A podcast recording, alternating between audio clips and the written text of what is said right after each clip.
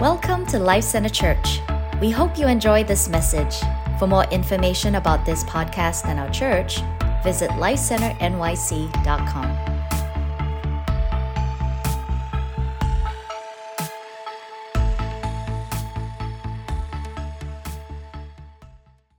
Praise the Lord.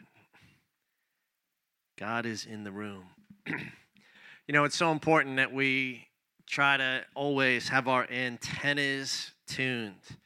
You know, have your spirit alert, you know, not to be slumbering or sleeping in your spirit. What is God saying? We, we he, he's alive, you know, the spirit of God lives in you. Uh, we follow him. He doesn't follow us. Can I say that again? We follow him. He doesn't follow us. If you have a theology that says, God, I'm doing this, bless it, your theology's a little off. If he's leading, you follow him. You follow him. Jesus said he did nothing on his own. He only did what he saw his Father doing. He only spoke what he heard his Father saying. Uh, he did what he saw his Father doing. This morning, I was struck by the fact that God wants to impart faith. He wants us to come into like a childlike faith. The scripture says those who come to God must believe that He is, and He's a rewarder of those who diligently seek Him we must believe. Turn with me to Mark 9.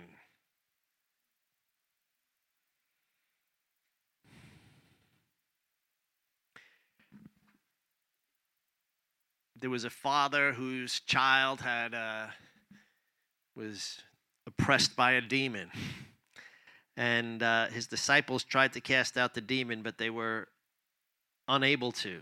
So they brought him to Jesus.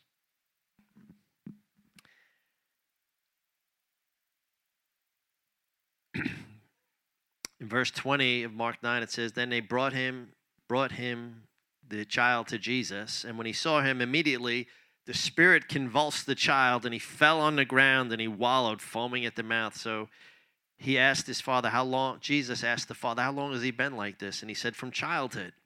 And often he has thrown him both into a fire and into the water to try to kill him or destroy him.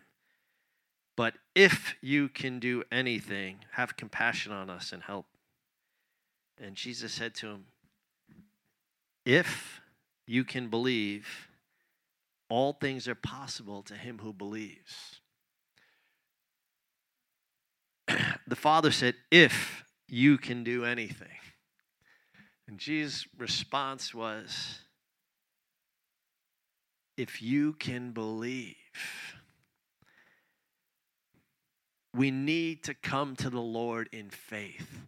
We need to cast off all doubt and unbelief. This is an hour where there's an outpouring of the Holy Spirit. The currency of heaven is faith. Let's enter in with complete faith in Almighty God. Jesus said, All things are possible to him who believes. Turn with me to John 11, Gospel of John, chapter 11. I spoke, the last time I spoke, I shared about Mary and Martha and their what moves the heart of the Lord. Lazarus was now dead three days, as you recall, recall the story. Jesus, when he heard, did not immediately run to go and pray. Why? This was his good friend. We said at the beginning, he only did what he saw his father doing. He only said, he in the natural, you hear somebody sick, you want to go to their side, you want to pray for them right away.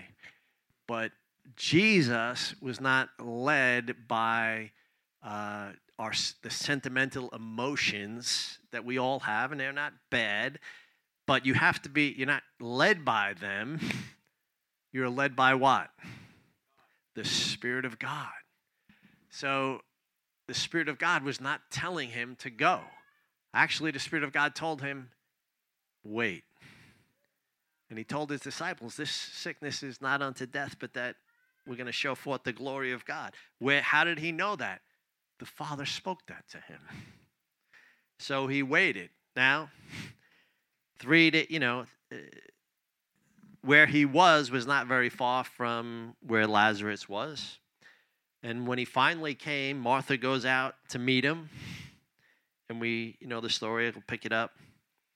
Um, verse 20. Now, Martha, as soon as she heard that Jesus was coming, went out and met him. But Mary was sitting in the house.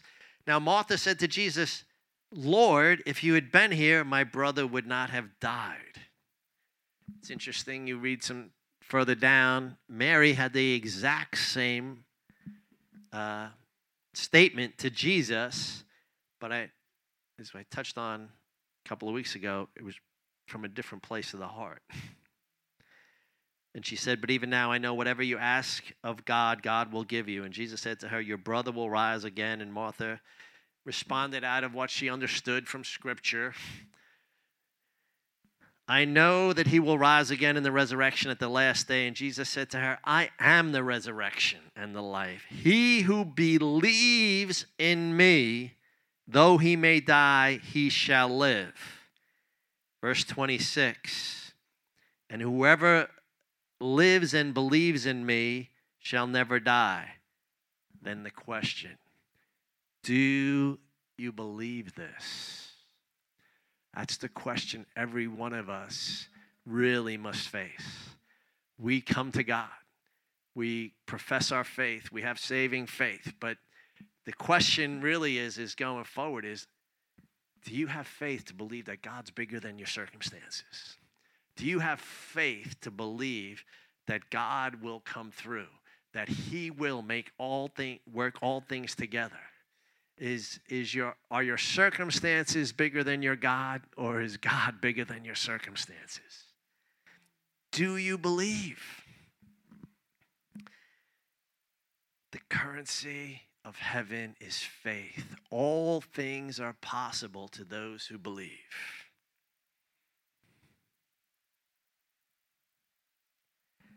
I want to talk to you this morning about What is God's dream for your life? How do you step into His purposes? You know, whenever we talk about destiny, often sometimes people get caught up in uh, selfish ambition and the desires of their heart. And it's often about more comfort, more wealth, more uh, material things. And uh, that just feeds the flesh you know, God's for you. He wants you to have life and have it more abundantly. He's not about, you know, He's glad to give you things, but He doesn't want those things to destroy you. So we need to understand and have a right relationship with money, with our time, with, with all these things. So when God has a dream for your life, and we need to understand what that is. We want to step into his purposes. Turn with me to Matthew 16, beginning at verse 24. This is the first step in stepping into your destiny. Okay? Matthew 16, beginning at verse 24, Jesus said to his disciples, If anyone desires to come after me, let him deny himself and take up his cross and follow me. What was the cross? The cross was an instrument of Roman torture and death. it was a symbol that said anyone who defies, this is what happens to the enemies of Rome. You die on, you're, it's a horrible death and it's a spectacle. You're put up on this thing, you're nailed to it, and you just hang there until you die. It's torture. And to intimidate and put fear into people in order to subjugate a conquered population, they used the cross. So Jesus is using this very sim- symbol of Roman oppression, saying, Anyone who want who, who comes after me must take up his cross and follow me. You have to deny yourself, die to your own dreams and desires, and say, God, I want your dreams and desires for my life. Whoever desires to save his life will lose it, but whoever loses his life for my sake will find it. For what profit is it to a man if he gains the whole world and loses his own soul? Or what will a man give in exchange for his soul? For the Son of Man will come in, gl- in the glory of his Father with his angels, and then he will reward each according to his works. The outworking of faith looks like something.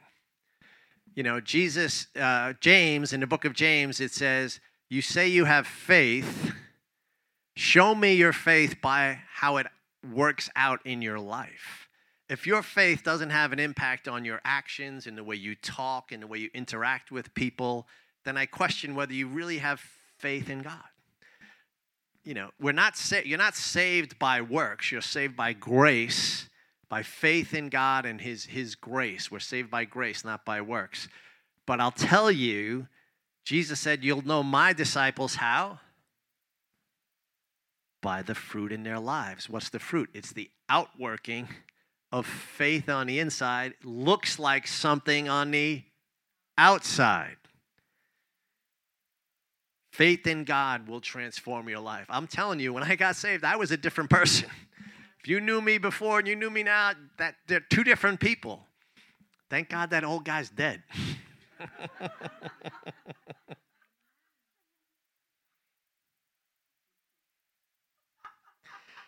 What do we learn from this scripture? God's purpose for your life is that you die to every selfish desire and live unto Him. We need to, let me say that again. God's purpose, how many want to know the purpose of God for your life? It's that you die to every selfish desire and live unto Him. You know, in the, in the book of Luke, it, it says that right after Jesus you know, showed up uh, to John the Baptist and he was baptized. It says the Spirit took him out into the wilderness and he fasted 40 days and he was tempted by the devil. How many know that was not the only time Jesus was tempted of the devil? Throughout his ministry, there was always temptation put in front of him. I mean, in, in Luke, it says the devil left him at that time to tempt to, to find another opportune time. So it was continually happening. One of the temptations that says the devil took him up on uh, one of the highest points of the city, showed him all the kingdoms of the earth, and said, All these I'll give you if you bow down and worship me. Jesus said, Thou shalt worship the Lord thy God, and him only shall I serve. He refused to bow down. That temptation would come again. Let's look at John 12, beginning of verse 20. Now, there were certain Greeks among those who came up to worship at the feast. It's interesting, they were certain Greeks, so that meant they were from Greece. In order to be down in Jerusalem to worship at the feast, they had to be people of means. I mean, they, they had to, they left where they were, traveled uh, quite a distance, so they had to have some wherewithal. Uh, but here they are in Jerusalem. And they came to Philip, who was from Bethsaida of Galilee, and asked him, saying, Sir, we wish to see Jesus. So Philip came and told Andrew. And in turn, Andrew and Philip told Jesus.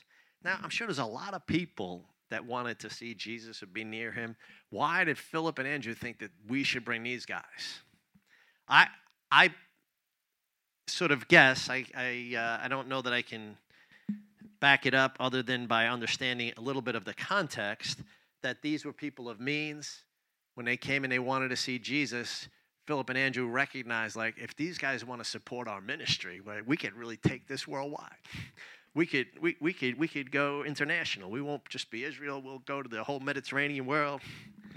This, the, the, it's going to blow up. That's how people think. You know, we want to grow this thing. So they, they came, Sir, we wish to see Jesus. Philip came and told Andrew, and in turn, Andrew and Philip told Jesus.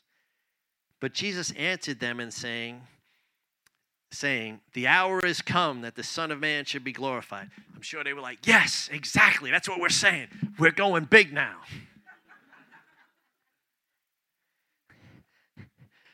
but then look at verse 24. And then Jesus says, Most assuredly I say to you, unless a grain of wheat falls into the ground and dies, it remains alone. But if it dies, it produces much grain. I think Peter and Andrew, Andrew and Philip, their jaws just dropped like, huh? What do you mean? Verse 25 He who loves his life will lose it. He who hates his life in this world will keep it for eternal life.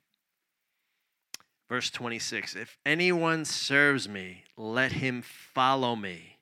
Where I am, my servant will be.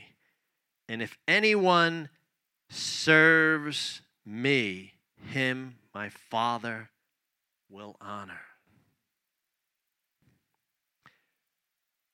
What do servants do? Servants do the will of their master. Servants do the will of their master. Servants follow instruction. If anyone serves me, him my Father will honor. We're willing to let our lives to deny ourselves and follow Jesus, saying, God, not my will, but yours be done. I want to follow you. I want to be your son, your daughter. I just, I want to be like Jesus, which means I want to do the will of the Father. Let me ask you a question Does God serve your purposes or do you serve his purposes? Does God serve your purposes or do you serve his purposes? That's really central to, in, our, in our walk. He's not a vending machine where we put our prayers in and get out the things we want. We have to live a life that says, God, I want to honor you, I want to serve you. Turn with me to Psalm 139, beginning of verse 16.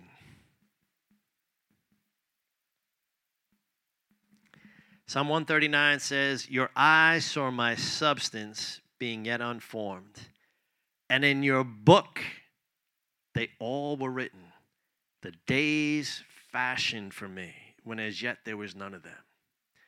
Your eyes saw my substance being yet unformed, and in your book they were all written. What was written? All of the days fashioned for me, when as yet there was none of them. He's written every, he, he has a dream over your life. He's got a dream for your life we need to start to inquire and step into it. God, what did you write? How do I I want to seek you and find you. I want to follow you. You know, it says in Jeremiah, you'll you'll find me when you seek me with all of your heart. He's a rewarder of those who diligently seek him. It's not casual. It's not on the weekends. It's a diligent seeking of the Lord. Jeremiah 29 11, it's a scripture that's over the, when you walk into our, our place here at uh, our sanctuary, it says, For I know the plans I have for you, says the Lord. They're plans for good and not for disaster, to give you a future and a hope. So, what are the clues to the purposes of God in your life? I found that interesting. Sal shared a little snippet about history, and I'm going to touch on that because your history gives you a little bit of insight into what God's plan and purpose is. His, his testimonies over your life are signposts of where He wants to take you. Okay, a couple of clues. What's your life scripture? Has the Lord given you a scripture that's marked your life? I'll tell you Proverbs 19 21 is, is, my, is my life scripture. Proverbs 19 21 says, Many plans are in a person's heart, but it's the Lord's purpose that prevails. It was interesting back in, uh, it was like 1987, a lot of years ago. I was much younger. And uh, I really, the Lord had given me a, a dream. You know, He spoke to me. It was very clear. He wanted me to go to law school. And uh, I was stepping into His purposes for my life. This was something, it was like, a, it was going to be a second career, but I knew the Lord had spoken this to me. And uh, so I did all the preparation because, you know, when God gives you a dream, it doesn't mean that you don't, oh, I'm just going to sit back and nothing's happening. You move toward it. when God gives you a target, you start to move toward the target. You run at the dream, you run at the vision. So I prepared, did everything you had to prepare for, applied to a number of schools. I had decided that Fordham University was where I really wanted to go. I was praying, I was declaring, I was proclaiming. After all, God had called me to law school, so I figured this is it. This is one of the better law schools. Let me go there. And I got rejected. And wow, I, I had a broken heart. How many, how many of you have ever set your heart on something? Maybe it's even a love, love thing, right? Like you want somebody, but they break up with you and you have a broken heart. But a broken heart can come because you set your affection on something and it doesn't work out. And I'll tell you, I had decided, like, that's where I want to go. I know the Lord had called me to this. And uh, but right before I got the rejection, the Lord spoke this scripture to me. Many plans are in a man's heart, but it's the Lord's purpose that will prevail.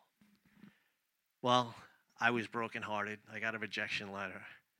I was like, God, I know you call me to this, but I, I really felt the broken up. But this scripture comforted me, and at that point, it became my life scripture. I ended up going to, to St. John's University School of Law and it was much better than I could have ever imagined. And God did things there in my life that were just so much better. Like you think you know what's best for you, let me tell you, God's got a better plan. And and and and this is the thing. You have to when you have a life scripture that God gives you, it's for a reason. It's going to point you in your destiny so that when disappointments or trial or testing comes, it anchors you this scripture anchored me in that season. Like I could have been shaken, but God anchored me. Um, so, what is your life scripture? How many are on our daily Bible reading plan? All right, we got about 12. That's good.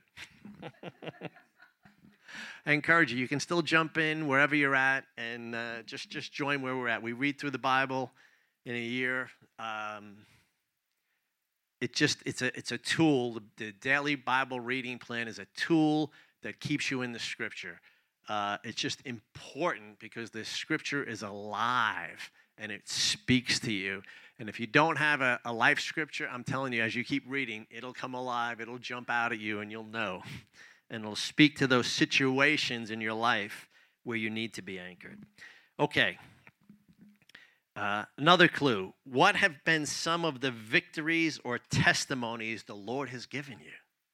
Sal shared about that during worship. Your history in God. You need to rehearse your history in God. Um, turn with me uh, to First, First Samuel chapter 17.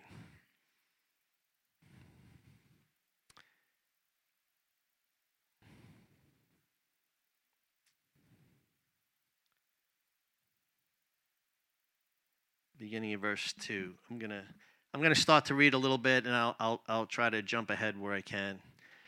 And Saul and the men of Israel were gathered together and they encamped in the valley of Elah, Elah and drew up in battle array against the Philistines. And the Philistines stood on one mountain side and Israel stood on the other side. And there was a valley between them.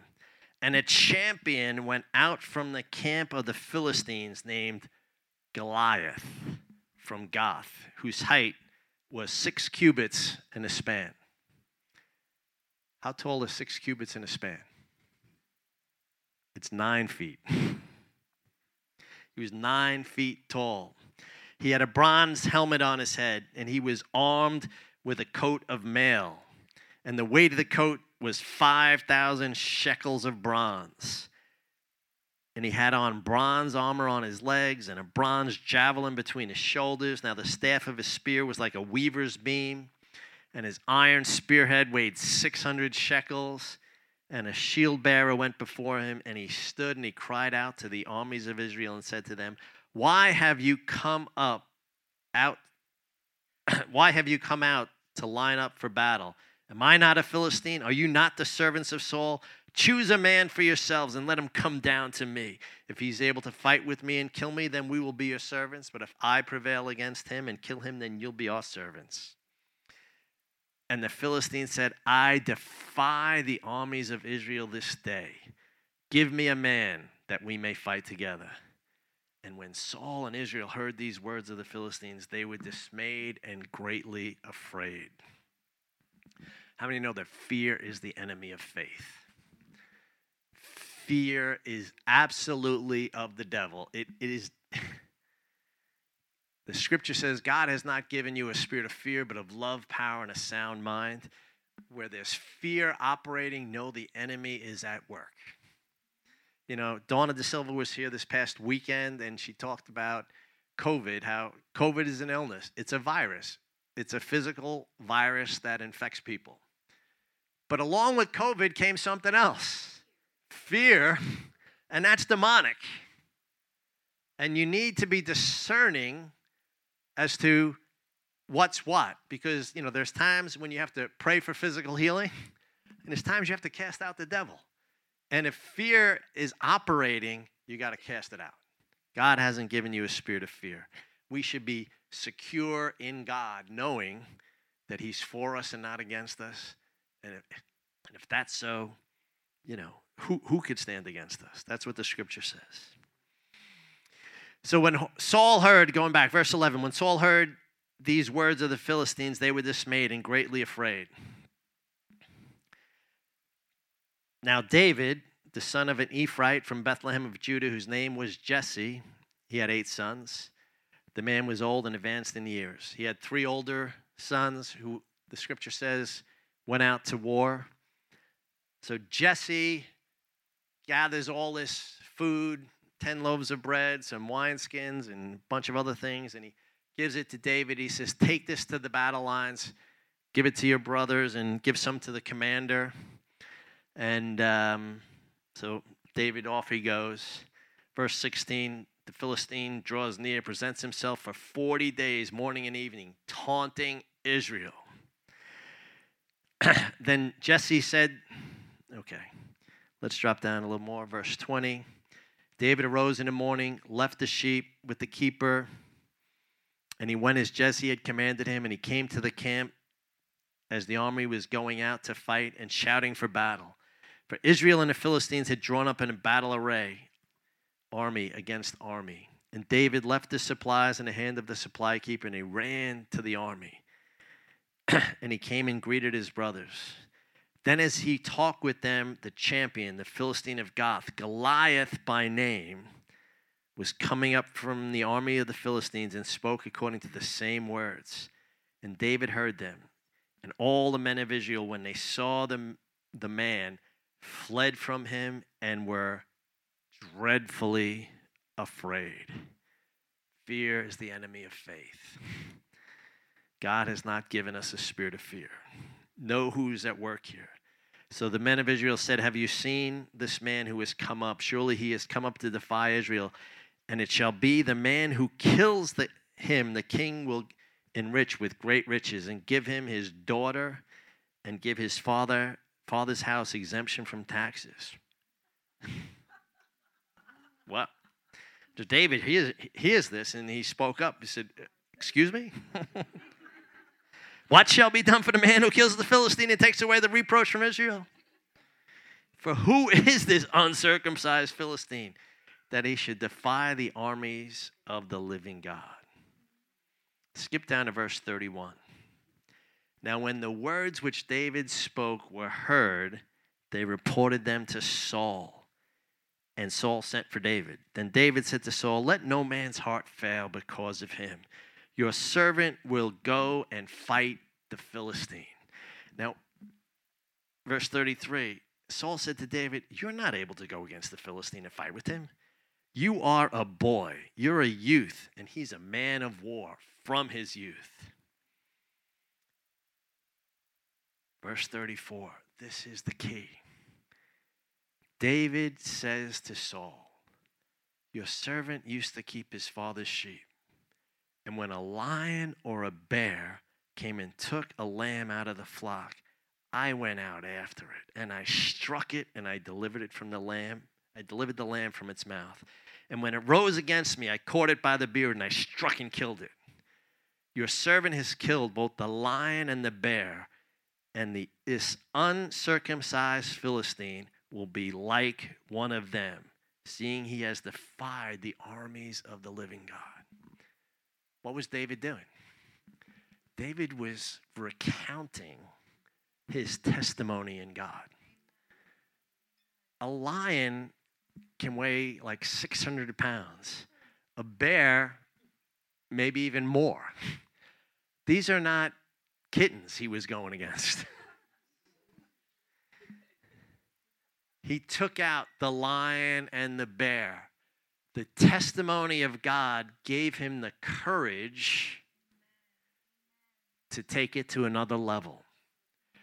God has given you victories in your walk that are signposts of where He wants to take you. David didn't just show up at the battlefield never having experienced any battle. He was by himself. Maybe people didn't know it because he was out in the field by himself, but he went into battle against a lion and a bear. and he had a testimony. And a testimony inspires faith. Verse 37 David said, The Lord who delivered me from the paw of the lion and from the paw of the bear will deliver me from the hand of this Philistine. And Saul said, All right, go and the Lord be with you.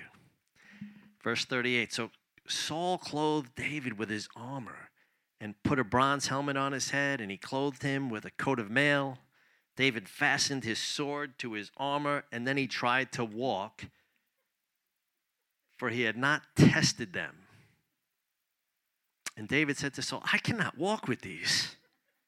I have not tested them. Everybody say tested. What's the root word? Test. What's the root word of testimony? Test.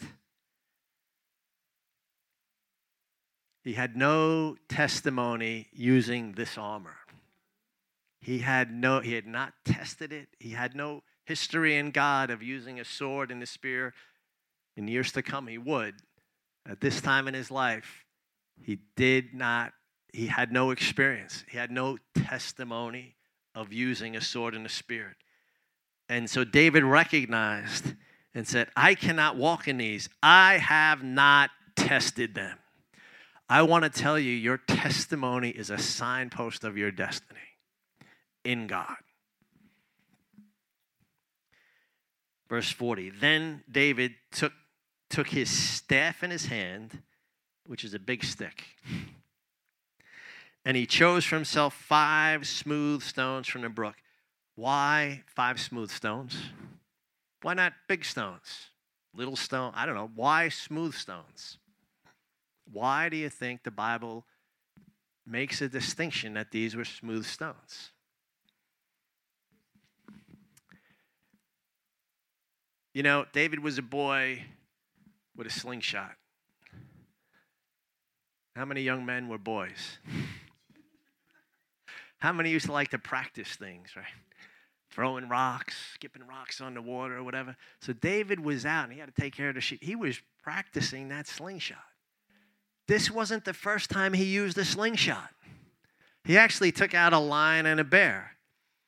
And he knew what he could do with that slingshot. He probably knew what kind of stones went straight. Probably knew what kind of stones, when you throw it, they veer off course. So he was deliberate in picking five smooth stones. He had tested them, he knew what he could do with those stones. God is preparing. I, I say this to say, things don't just happen, they happen according to God's purposes and plan. And we need to practice excellence. We need to step into the things that God has put in front of us and be faithful.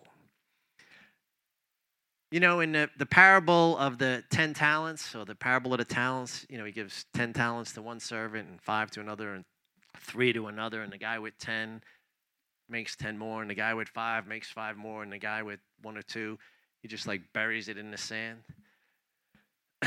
he called that guy lazy and evil because he didn't take what he had and work it, use the talent. But he said to the others, enter into my good and faithful servant. It, the faithfulness is based on what you do, it's what you have, not on your intentions. You know, we, it wasn't on his intentions, it's how you, it's putting faith in action, right? It's show me your faith by your works. Like your faith should look like something. Anyway, David had tested these things. He specifically took the, the smooth stones, I think, because he knew when I, th- when I sling this one, it's going to go where I'm sending it. I know God was behind it, but I want to tell you, God gets behind when you put your, your effort into something.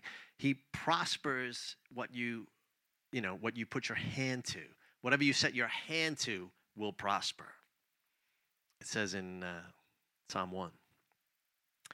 Okay, so he picked five smooth stones from the book, brook. He, he put them in his shepherd's bag in a pouch which he had, and his sling in his hand, and he drew near to the Philistine. Now he was drawing, drawing near to the Philistine with the weapons that he had tested, part of his testimony. So the Philistines began to draw near to David, and the man who bore the shield went before Goliath.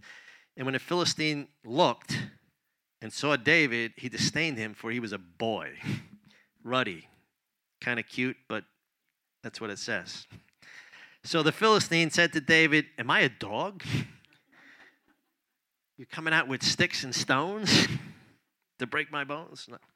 And, and the Philistine cursed David by his gods.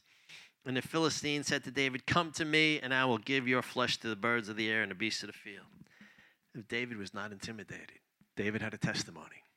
David knew if God delivered me from the hand of the lion and the hand of the, bear, he's going to deliver me from your hand. And he said, You come to me with a sword and spear and with javelin, but I come to you in the name of the Lord God of hosts, the God of the armies of Israel, whom you have defied. This day the Lord will deliver you into my hand, and I will strike you and take your head from you and this day I will give the carcasses of the camp of the Philistines to the birds of the air. I think this qualifies as trash talk.